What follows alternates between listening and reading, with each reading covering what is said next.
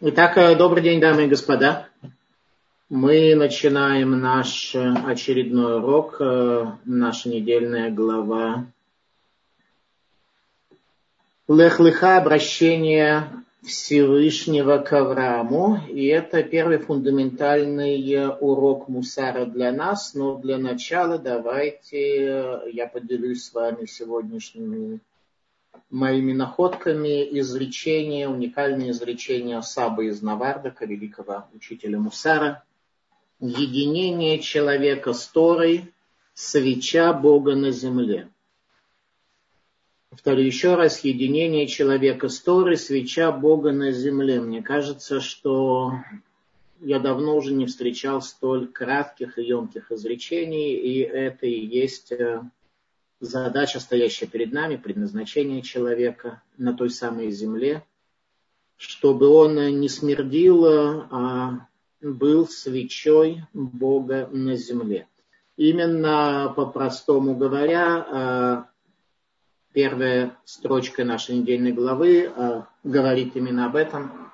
Всевышний обращается к Аврааму и говорит ему: «Лех-леха, ми арцеха, ми молотеха, ми бейтавиха, эль арец ашерарека». Выйди из земли твоей, из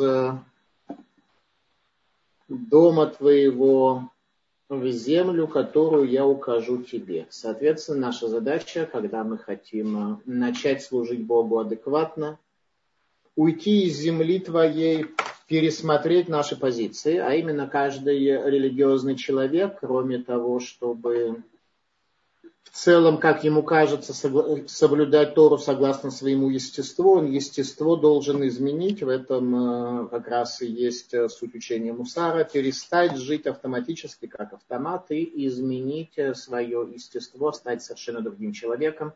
Более точно, воцариться, господствовать над своим естеством. Это то, что Творец говорит Аврааму, о том, что все необходимо пересмотреть.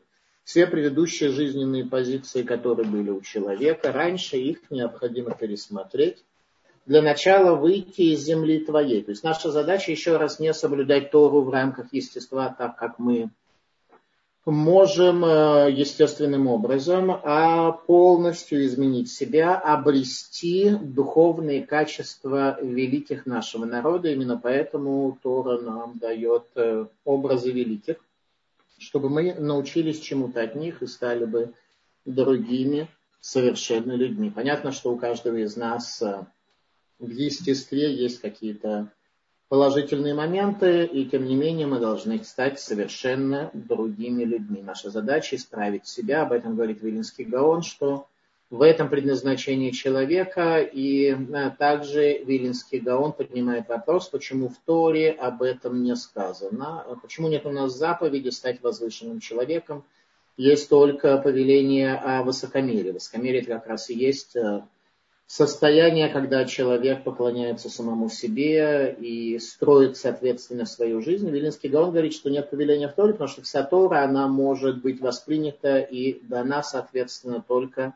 исправленному человеку, иначе никакого соблюдения Торы там не будет, всегда естество будет примешано, и человек будет продолжать жить своими паттернами, добавляя к ним какие-то определенные элементы сказанного в божественном учении, но человеком цельным он не станет. Поэтому наша недельная глава в первую очередь и предписывает: «Выйди из земли твоей, от родни твоей, из дома отца твоего». То есть три последовательных пересмотра факторов, которые нам предписывает Тора. Выйти из земли, из архетипа мышления той земли, в которой мы родились и находимся. От родни твоей, от того, что мы восприняли, как говорят учителя Мусары, когда на протяжении поколений пластами на нас образовывалось, налипали всевозможные недостатки, с которыми свыклись прежние поколения и учили нас, соответственно, жить так в дальнейшем. Из дома отца твоего, и в домах отцов порой тоже нам многое нужно пересмотреть из того, как там все складывалось, в землю, которую я укажу тебе. То есть жить нужно тоже в определенных землях, в которых соблюдение заповеди может быть свободным, не мешать человеку. Необходимо иметь некую группу единомышленников, звучит по-русски немного нескладно, но мы в переводе еще работаем над этим, как нам лучше перевести нашу следующую книгу «Сабу из Наварадока», которую мы с Божьей помощью через год осилим ее перевод на русский язык. Во всяком случае, Саба из Наварадока говорит, что является необходимым общество единомышленников, потому что у каждого человека может быть определенный сбой, недостаток в его видении, в его понимании, в его чтении картины мира, а у общества, которое стремится к возвышенным целям, не может быть одной проблемы, поэтому один человек сможет остановить другого, помочь ему понять, в чем его заключается ошибка, и все общество одной и той же ошибки не сделает. Поэтому очень важно быть в состоянии общества, в обществе единомышленников. Соответственно, как только Авраам Авину приходит в ту землю, которую Всевышний ему покажет, оказывается, что он обладает способностью видения этой земли, постижения ее особенностей, ее возвышенности. И самое первое место, куда приходит Авраам, это город Шхем, о котором говорит Раши, что Шхем – это особое место, которое предназначено для несчастья, и он приходит туда для того, чтобы молиться о сыновьях Израиля. Много всевозможных проблем будет у еврейского народа именно в месте Шхем. Шхем находится между двумя горами, гора Гризим и гора Иваль, на которых были даны благословения и проклятия, и в Шхеме, соответственно, сталкивается с проблемой наш праотец Яков. Авраам приходит туда для того, чтобы молиться. Обратите внимание, Всевышний посылает Авраама в святую землю, говоря, что Арам, в котором он проживал прежде, не совсем подходит для его духовного постижения, духовных чаяний. И Авраам в первую очередь приходит в землю Израиля для того, чтобы в ней что-то исправить, не для того, чтобы насладиться ее святостью, величием. Он сразу же приходит для того, чтобы что-то исправить. Это фундаментальный урок Мусара для нас. О том, что наша позиция жизненная должна быть предельно активна. Эрец, земля, происходит от слова рац, рица, бег. Необходимо бежать, необходимо исправлять этот мир и на него влиять. Итак, Авраам осуществляет первое исправление в месте, которое называется Шхем. Его визит туда, соответственно, не был, видимо, бесцельным. То есть он пришел туда не для того, чтобы помолиться и дальше пойти. По всей видимости, его молитва привела к какому-то фундаментальному изменению сути этого места. Хотя Шхем навсегда останется, несмотря на это, городом, где будет у еврейского народа много всевозможных трудностей в период судей, и во все периоды Шхем будет местом очень-очень проблематичным. Соответственно, как только Авраам приходит в землю Израиля, как его там встречает реальность? Она его встречает голодом, так что Авраам приходит к умозаключению, что ему необходимо покинуть землю Израиля и уйти в Египет. И возникает вопрос, почему он пришел именно к такому умозаключению. Может быть, он должен был бы посчитать, что Творец ему заповедовал, это была единственная заповедь на тот момент, которую явным образом Творец дает Аврааму. Жить в земле Израиля, прийти в землю Израиля, и вдруг он ее покидает. Возникает вопрос, может быть, на первый взгляд, решение должно было быть другим. Остаться в этой земле, несмотря на испытание голодом. К тому же у Авраама было, в общем, какое-то имущество, и каким-то образом, наверное, он просуществовать там мог. Почему же он не решил остаться в земле Израиля, выстоять в испытании? Отсюда мы делаем для себя вывод, что в каждом событии, происходящем с нами, мы должны научиться верно читать картину мира, верно понять, что Творец от нас хочет, в чем суть испытания и, соответственно, каким образом в нем выстоять и каким образом решить проблемы, стоящие перед нами. Откуда мы знаем, что правильно было в той ситуации покинуть землю Израиля? Из того, что когда будет еще один голод в дни Ицхака, то было сказано тогда, что и произошел в земле Израиля голод, кроме первого голода, который был в дни Авраама. То есть Авраам видит, что он приходит в землю Израиля, засуха в земле, До сих пор не было причины давать голод, любые испытания в земле Израиля, потому что там жили кананцы, которые были весьма индифферентны к любым концепциям веры. И в любом случае подобного рода испытания и трудности, они даются для исправления человека. Соответственно, там говорить было не с кем, соответственно, и голода не было. Дожди выпадали согласно статистике, так как это удобно, как это нужно для сохранения жизни человечества. Кстати говоря, хочу отметить, что в земле Израиля, как только мы в это воскресенье в Йом-Ришон начали просить о дожде, сразу же Всевышний даровал нам ранний дождь, и это очень большое благословение. Только в тот же самый день, когда мы начали просить, Всевышний дарует нам дождь. Это очень-очень большое благословение, потому что дождь ранний, при теплых температурах, он очень полезен для земли. И, несомненно, в аспекте ответа Бога человеку, который просит о дожде, произошел этот ответ сразу же. Итак, Авраама видит, что Всевышний послал его в землю Израиля и закрывает землю Израиля перед ним. Он спрашивает аборигенов, которые жили там до этого, было ли нечто подобное, была ли засуха до сих пор. Они говорят, что нет, как такое вообще может быть. Дожди, они к молитве не относятся, они вообще ни к чему не относятся. Они так вот естественным образом, как солнце естественным образом встает, ответили ему аборигены. Также и дождь, он тоже идет, потому что там круговорот воды в природе. Короче, все, что мы в курсе биологии, географии и прочих курсах в школе учили, вот то более-менее они на своем древнем языке Аврааму изложили. Но Авраам понял, что ситуация, видимо, не такая, и что Всевышний дает ему испытание, что он должен покинуть эту землю, в которую он только что пришел, потому что ему требуется еще каким-то образом исправить себя. И это было первое испытание нашего праотца. Итак, урок Мусара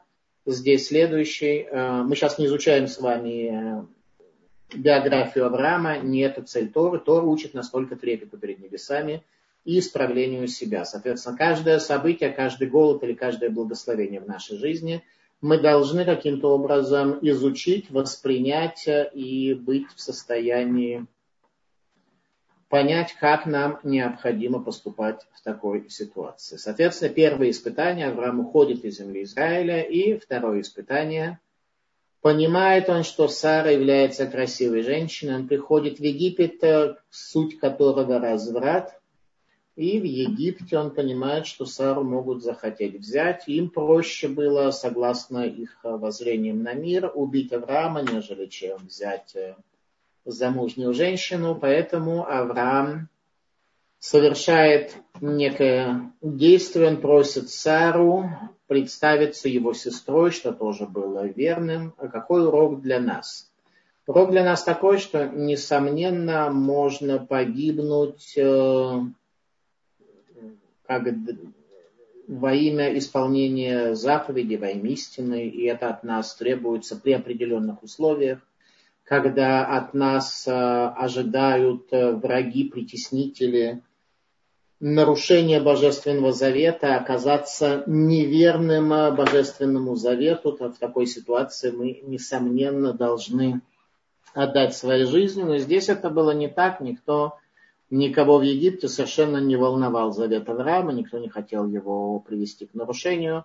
Они просто увидели красивую женщину, проявив тем самым суть всего Египта. Соответственно, задача в такой ситуации, в любой тяжелой ситуации, в любой ситуации испытания, как об этом говорят учителя Мусара, сделать все, что ты можешь до самого конца, и тогда уже тебе придет Всевышний на помощь, и вся проблема, которая у тебя есть, окажется решенной.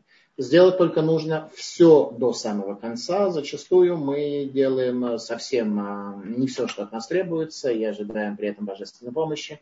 А Бог хочет, чтобы мы сделали немного больше. Поэтому Авраам требует за Сару очень большие деньги, и египетский фараон оказывается в состоянии такое заплатить, у Авраама не остается никаких вариантов, и тогда уже Всевышний начинает спасение Сары. Урок для нас: никогда человек не должен посчитать, что он не в состоянии какую-то проблему решить. Всегда человек в состоянии решить любую проблему, которая стоит перед ним. Всегда в состоянии. Нужно только сделать максимум того, на что он способен, и тогда в его жизни произойдут изменения, и он увидит чудесное божественное спасение. Что происходит дальше? Вместе с Авраамом в землю Израиля пришел Лот, который был его племянником, и, в общем-то, он воспринял учение Авраама, и в единого Бога поверил, покинул вместе с Авраамом Арама Нахараим, в котором они проживали, и Лот, живя в условиях, когда весь мир погрузился в идолопоклонство, так что над Авраамом смеялись и вообще не воспринимали его концепции, его веры, его воззрений на мир.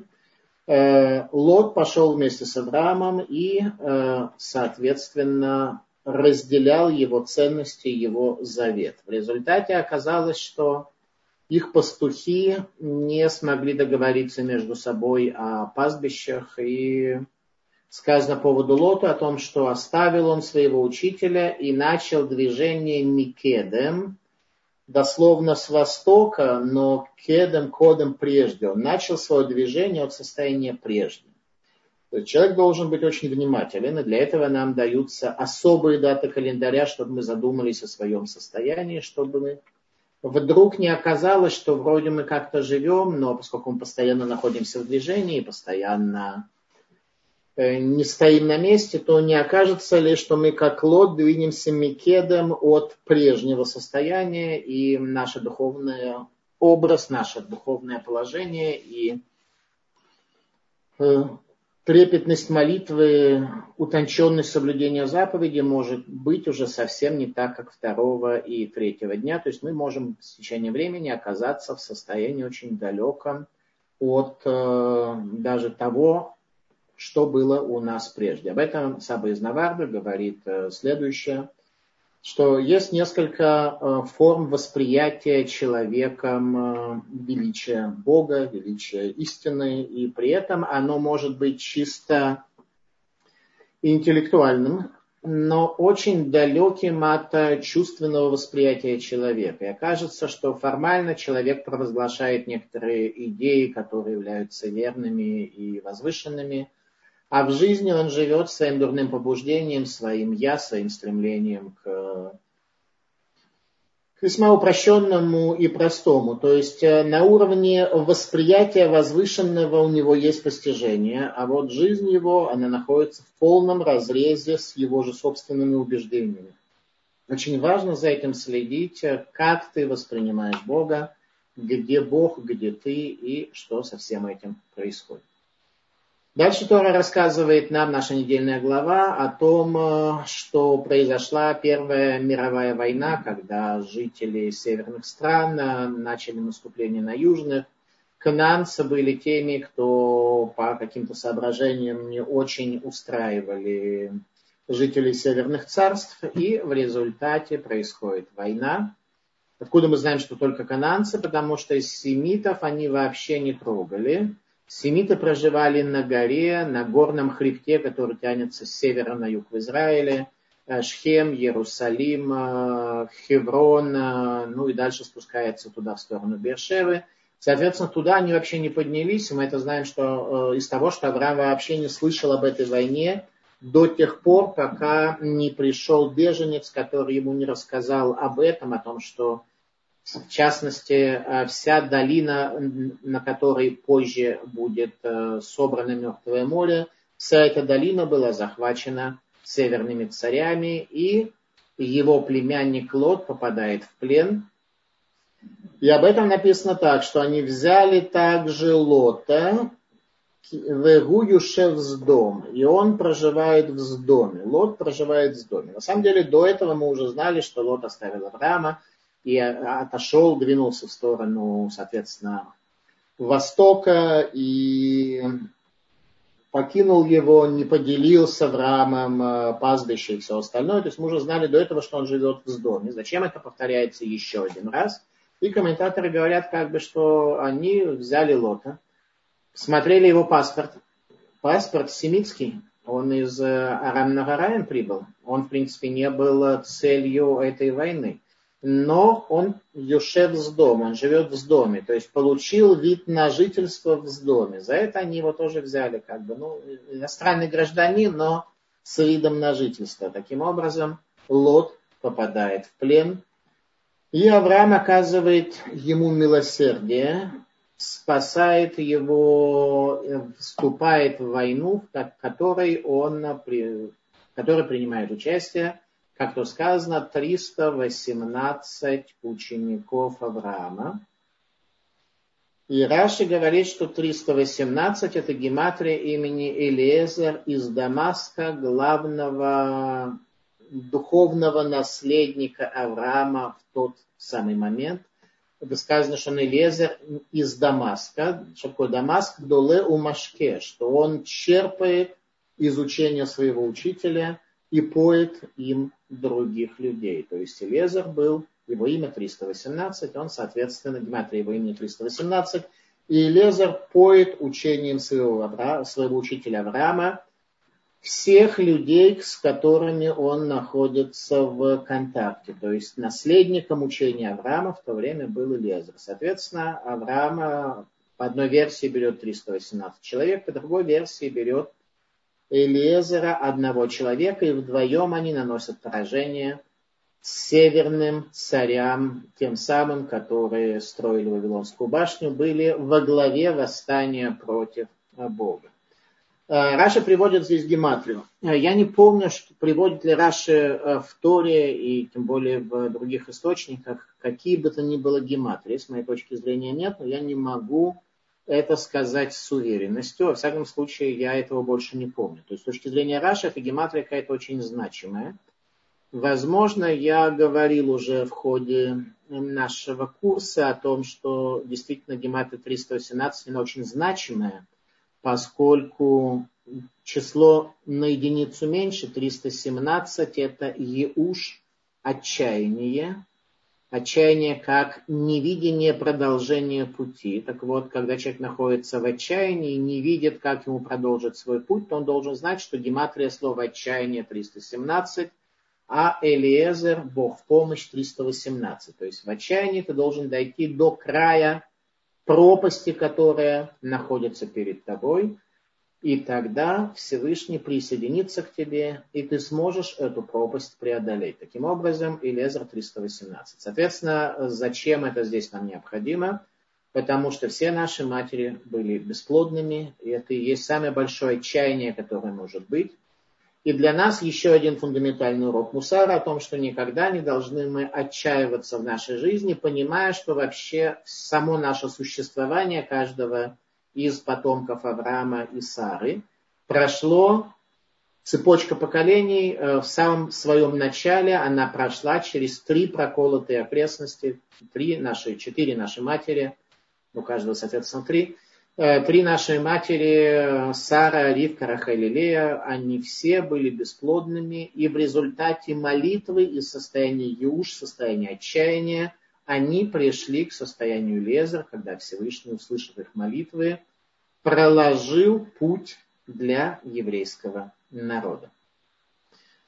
Сразу же после этого Тора дает нам повествование о том, что Авраам в рамках завета между рассеченными частями выходит за рамки звезд, ибо не влияют тот, кто вышел за рамки своего естества, на него звезды никаким образом не влияют, он становится человеком, о котором Танах говорит, что он достоин чуда. Ибо это люди, достойные чуда, речь идет о книге пророка Захарии, где говорится о Аншей Кнесет Агдула, людей Великого Собрания, удостоивших построить второй храм. После разрушения первого храма, когда евреи были недостойны божественного присутствия, когда Бог не мог среди нас находиться, оказалось, что следующее поколение Аншей Кнесет Агдула, люди Великого Собрания, были достойны восстановить Иерусалимский храм, и что о них сказано, что это люди, достойные чуда. Кианшей Мофет, как там сказано, не помню, Рема, что это люди, достойные чуда. Соответственно, если мы хотим выйти за рамки звезд, чтобы на нас не влияло естество, то нам нужно не позволить естеству влиять на нас, внутреннему естеству. И тогда любые внешние границы сразу же стираются, сразу же пропадают. И Авраам вместе с Элиэзером, выйдя за рамки звезд, смогли освободить Лота. Однако Лот не отплатил благодарностью еврейскому народу за его спасение, его потомки не выразили нам благодарность тоже. Соответственно, следующее повествование о том, как нужно не пропустить самое важное в жизни. И речь идет о Агаре, которая была принцессой Египта, которая, увидев духовную атмосферу дома Авраама, приняла решение, что она лучше будет рабыней в доме Авраама, нежели чем госпожой в Египте. Это высшая форма постижения человека. Поэтому Тора о Агаре так много рассказывает. И следующая недельная глава будет повествовать о том, как Агарь пала со своего высокого положения. Соответственно, есть всегда опасность упасть, есть всегда опасность испытать преткновение на пути. Тем не менее, пока Тора восхваляет Агарь, причем настолько, что и Авраам, и Сара не только приняли ее, и приняли ее не в смысле рабыни, чтобы она посуду мыла, и не знаю, что там они делали. Я человек такой небогатый, рабов у меня нет, поэтому я не знаю, что рабы делают. Но, во всяком случае, то, что рабыня делала у Сары, она не посуду там мыла, хотя, может быть, это тоже. Главное, она пришла к Аврааму учиться, исполнив повеление Ноха, ибо Нох, когда он давал оценку 3 своим сыновьям после выхода из ковчега, он произнес слова, вошедшие в историю. «Ваяв ты луким леефет, и даст Бог красоту, простора, гармонию Яфету», то есть Яфета будет тем сыном, который разобьет гармонию в этом мире, то есть Греция, наука, культура и все остальное, и, соответственно, этика, которая некая замена Божественного Завета, придуманная человеком. Соответственно, хочу лишний раз подчеркнуть, что никакой связи между Мусаром и этикой нет. Этику придумал Яфет, а вот по поводу Шема сказано, что Бог будет пребывать в шатрах Шема. Соответственно, Мусар – это именно учение о том, как сделать, чтобы Бог пребывал в твоем шатре, в твоей жизни, в твоем шатре-доме, в прямом смысле этого слова, и в твоем царстве, если ты не оторвешь царство, об этом мы говорили на нашей прошлой неделе, не оторвешь свое царство, нижнюю сферу своего существования от 9 высших божественных сфер, то тогда Бог в твоем царстве будет. Если ты его оторвешь, то это будет царство, о котором Талмуд говорит, Малхута Блотага, царство без короны, там Богу, соответственно, делать нечего, и там состояние застоя. Итак, Агарь увидела величие Авраама и поняла, что ей нужно именно туда, соответственно, в результате ее духовного подъема. Мы остановились на 3 сыне Ноха, Хам, главным сыном которого был Египет. О нем сказал Нох: «Эвед Авадим», рабом он будет своим братьям. Имеется в виду не то, что чернокожие должны быть подчинены лицам с белой кожей, а в том смысле, что если они будут у них учиться, у Яфета гармонии и справедливости, а у Шема Богу, то в такой ситуации они смогут дойти до возвышенности, праведности, а иначе будет, как вот сегодня в Америке, когда один негр, соответственно, в состоянии наркотического опьянения умер, и в результате белые становятся на колени, а негры провозглашают лозунги о том, что всех белых нужно уничтожить, и это типа нормально и терпимо и так далее. Короче говоря, Агарь, будучи именно хамитско-египетского происхождения, она приходит для того, чтобы стать рабыней Сары. И в результате какое к ней отношение, как к рабыне? Ответ – нет.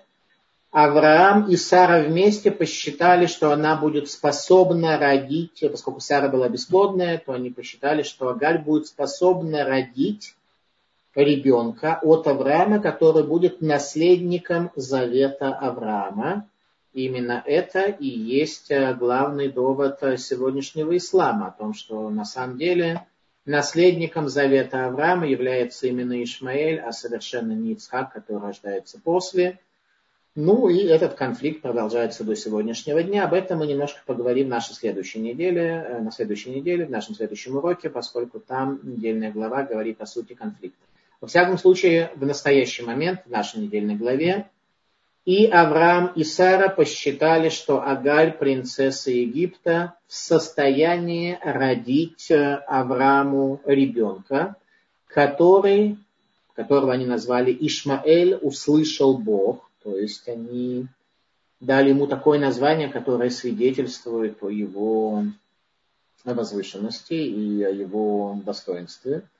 Но Ишмаэля не сильно следовал за убеждением своей матери. У него начался какой-то духовный сбой, который в результате его потомков увел очень далеко. И что происходит с радикальным исламом сегодня, мы с вами знаем, хотя тема нашей лекции не политическая.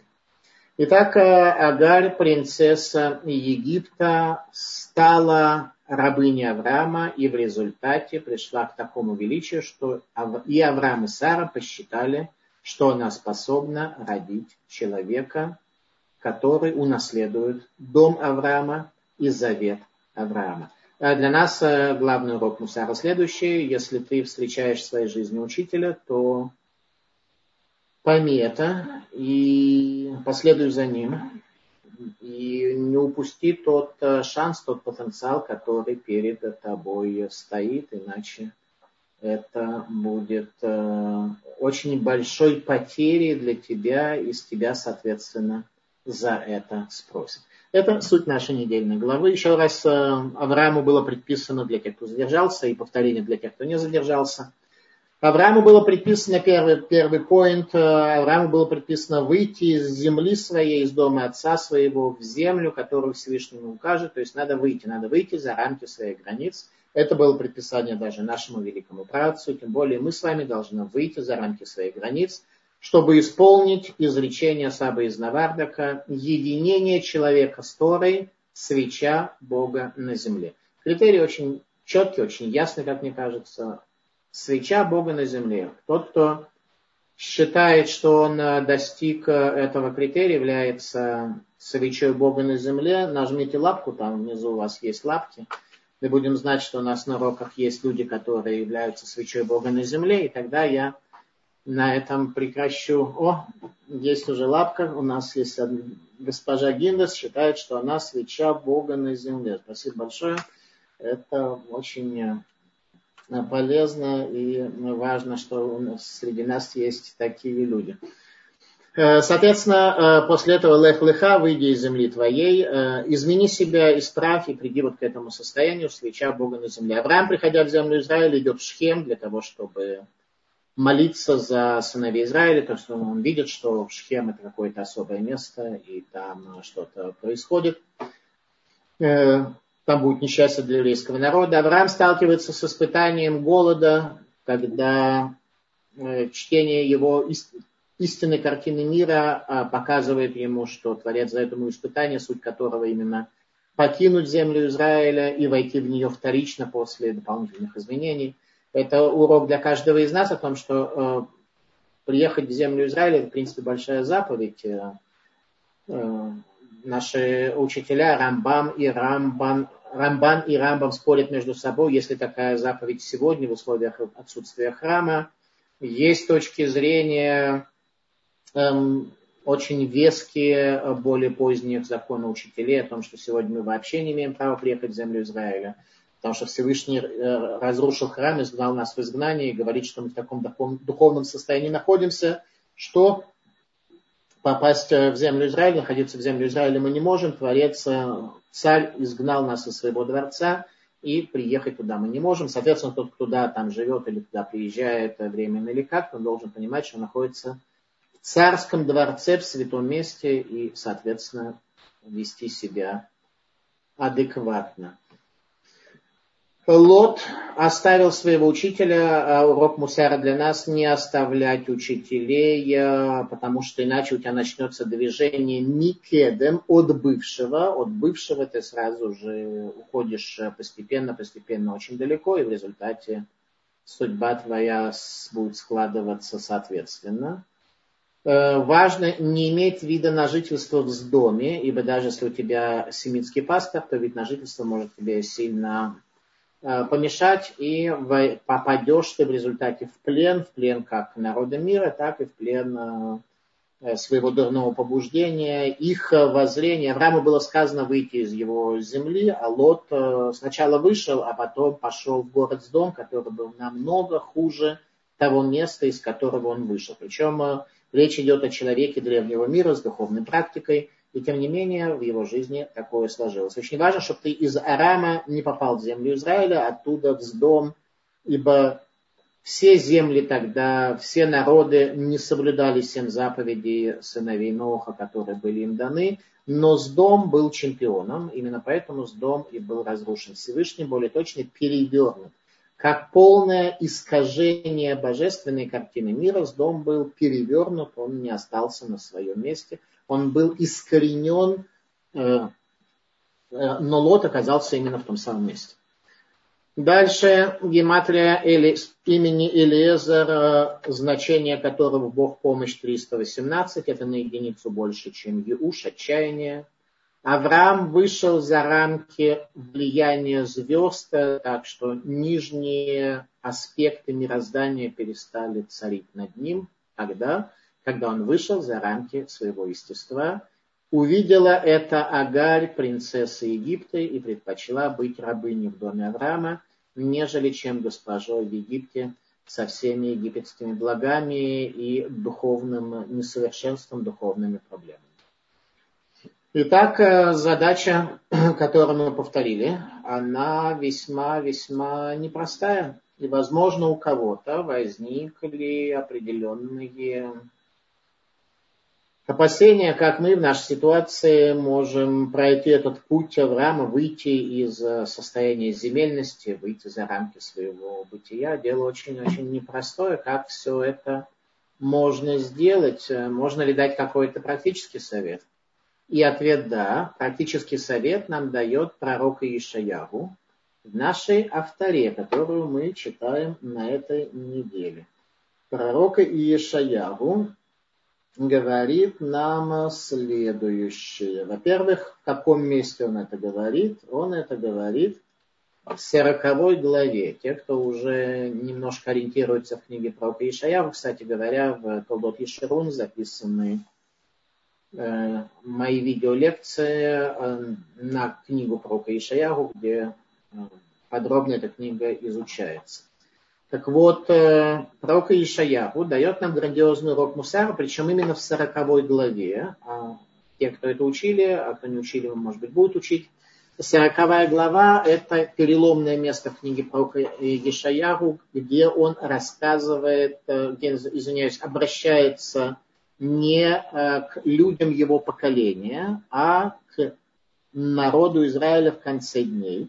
То есть нам с вами, кто уже совсем в конце дней находится, людям, потерявшим духовную практику, которые как раз нуждаются в том, чтобы им помогли, что нужно сделать, хоть как-то, хоть какая-то мысль, чтобы прийти, приблизиться, направиться не Микедом, не как Лот, который отдалялся, а наоборот, в сторону Кедом, в сторону древних времен, в сторону великих нашего народа. Пророк Иешаяху дает нам грандиозный урок Мусара именно в 40 главе. Он говорит так. «И уповающие на Господа», то есть если у тебя есть вера и как следствие упования, и ты движешься в этом направлении, «поднимут крылья, как орлы, побегут и не устанут, пойдут и не утомятся».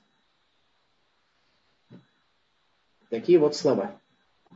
Это сильно, как вы думаете, сильно нам помогает после всех этих грандиозных задач, которые мы с вами сформулировали, взять пример с орла, который побежит, причем побежит, а не полетит и не устанет, потому что обращение к людям, а люди не летают. Мы должны как орлы нечто сделать, но побежать, а не полетать, и не устанут, пойдут и не утомятся.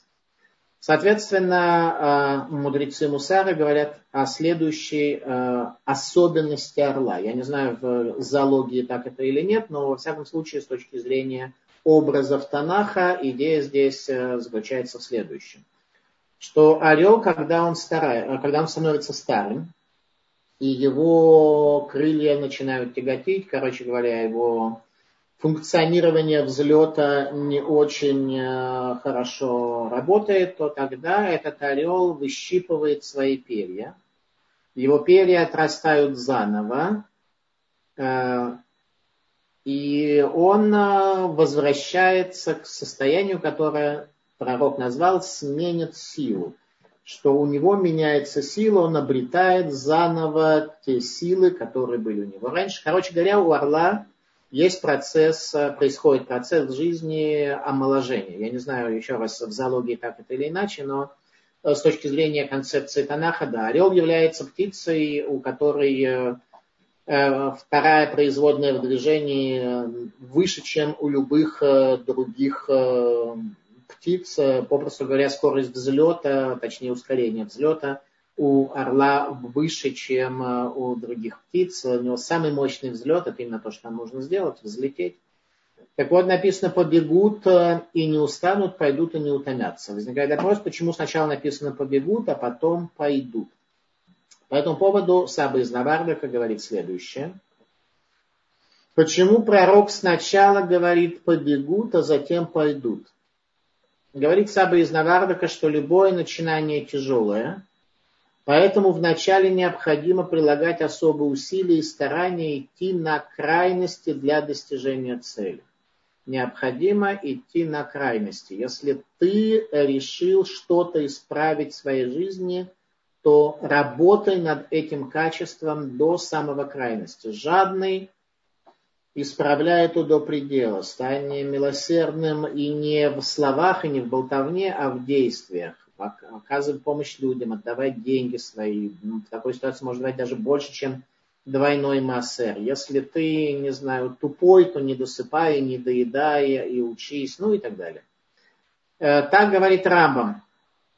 Путь работы над, Рамбам говорит, это в Мишне Торе, в законах суждения. Обратите внимание, у Рамбама есть труд в его галахической книге, который называется «Законы суждений». Илхот деот, законы мнений, законы суждений. То есть человек должен вообще знать, каким образом ему правильно свои суждения строить. И наша проблема в том, что мы зачастую вообще не утруждаем себя размышлениями над тем, как вообще правильно мыслить.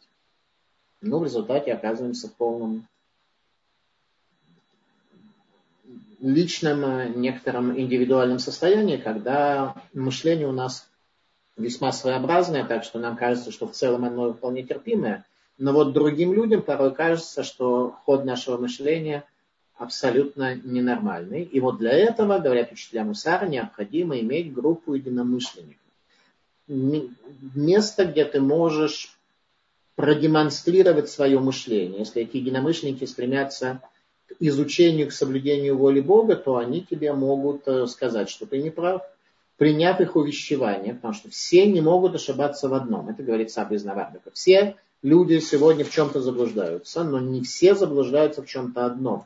Поэтому один человек может помочь другому. Это очень... Поэтому, кстати говоря, поэтому я жду ваших вопросов.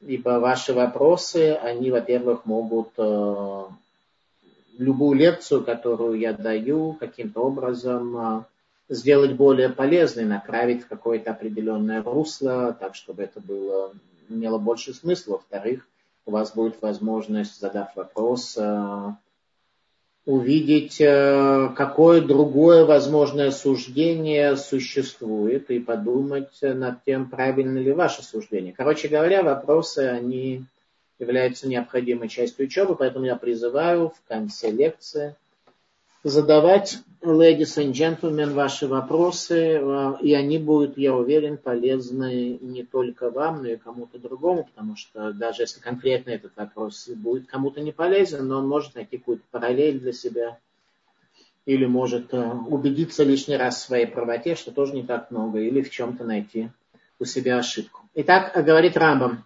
Путь работы над исправлением качества, обратите внимание, перейти от одной крайности к другой.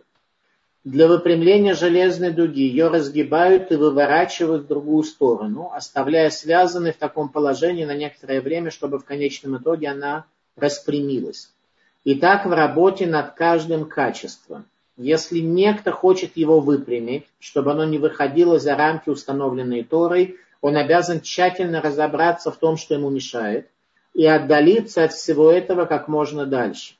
В результате он научится правильно использовать и применять каждое качество в подходящее время и в нужном месте. Это то, что Саба из Наварадока говорит о словах Рамбама, о том, что для исправления качеств необходимо перейти от одной крайности к другой, как выпрямляют железную дугу. Мы очень боимся крайностей.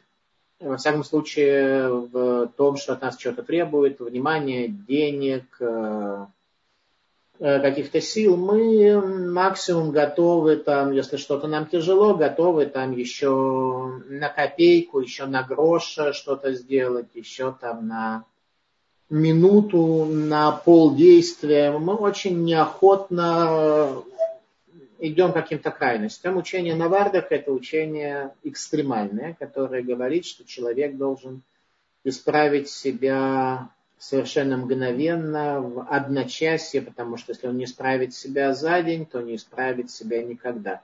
Как каширование посуды. Если человек посчитает, что всю посуду заменить, покашировать, выбросить, в зависимости от ситуации, ему дороговато, сложно, и нету времени, и он будет по одной посудинке раз в месяц добавлять. То легко понять, что как только эта кошерная посудинка окажется на некошерной кухне, она вся сразу же станет некошерной. И сколько бы человек последовательно и постепенно эту посуду не менял, вся кухня останется некошерной. Точно так же и качество человека.